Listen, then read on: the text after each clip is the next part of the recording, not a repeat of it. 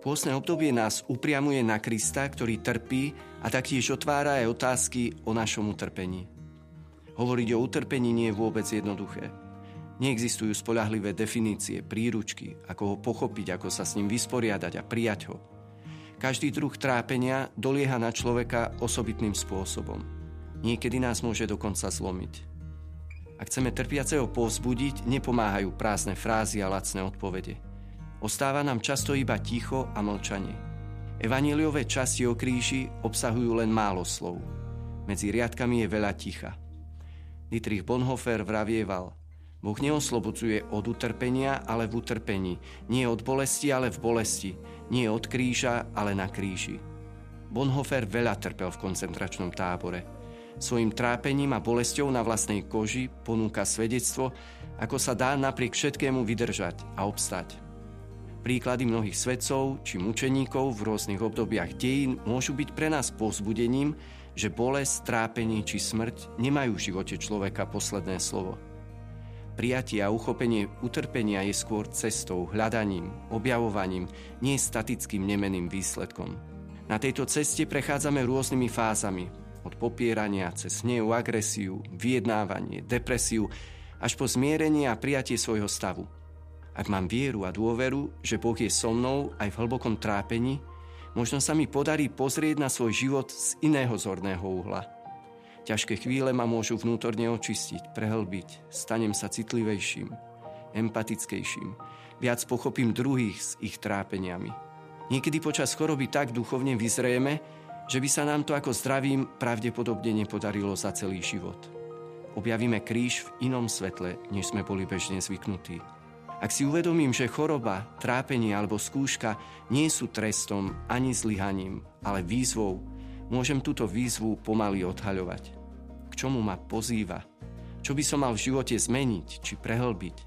Vo svojom ťažkom stave možno začnem objavovať iné hodnoty ako doteraz. Modlitbu, ticho, vernosť, prítomnosť blízkych, rozhovory, okamihy krásna, samotu s Bohom. Kríza a súženie ma tak posunú ďalej. Viac sa obrátim od svojho ja k druhým. Som povolaný prerásť samého seba. Je to ťažká cesta, na ktorej sa nám rúcajú plány, ilúzie, ktoré sme si vytvorili o sebe, o živote, o tom, ako by to malo byť. Život už nemáme pod kontrolou a vo vlastných rukách. Učiť sa žiť znamená zároveň učiť sa trpieť, hovorieval Benedikt XVI. Čím to je, že nás utrpenie neraz otvorí pre Boha? Človek akoby v takýchto chvíľach videl, že nie je sebestačný. Keby som všetko zvládal, mal pod kontrolou, veľmi ľahko by bolo moje ego neohrozené a pyšné. Všetko by som držal v rukách iba ja sám. Ale život sám o sebe učí, že nemám všetko pod kontrolou, som krehký. Keď zažijem, že si nevystačím sám, prináša mi to poznanie, že potrebujem druhých. Trápenie vyplaví pravdu o vzťahoch. Ukáže, kto je nám skutočne blízky a kto nás má rád. Vzťahy sa môžu prehlbiť. Ale takisto môžem objaviť vedľa seba aj Boha. Zistujem, že sa o Neho potrebujem oprieť a On ma vtedy čosi nové naučí. Nesie spolu so mnou môj kríž. Niekedy mi necháva zažívať svoju blízkosť a inokedy zasa mlčí, ale ani vtedy neopúšťa.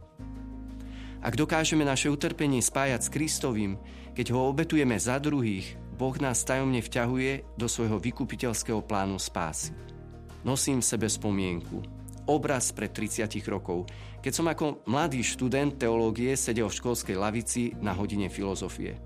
Staručký profesor, Salesian a kňaz Joško Prievozník nám vtedy akurát odovzdával jednu zo svojich životných skúseností. Chlapci, Kráčate za povolaním, v ktorom sa budete často stretávať s utrpením ľudí. Nedávajte lacné odpovede, nehovorte frázy. Potom sa zamyslel a pokračoval.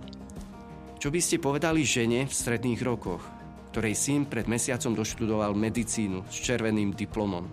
Tešil sa, že bude pomáhať ľuďom. Jeho matka plače pred vami v spovednici, pretože mu práve zistili rakovinu. Úprimne sa pýta, prečo oče? Prečo práve on? Prečo to Boh dopustil? Čo vtedy povedať? Profesor sa na chvíľu odmlčal. Potom pokračoval. Máme vôbec odpovede? Táto matka sa ma úprimne pýtala a ja som musel úprimne odpovedať. Neviem, povedal som jej. Neviem, prečo práve váš syn a prečo sa mu to stalo. Potom som ukázal na vysiaci kríž.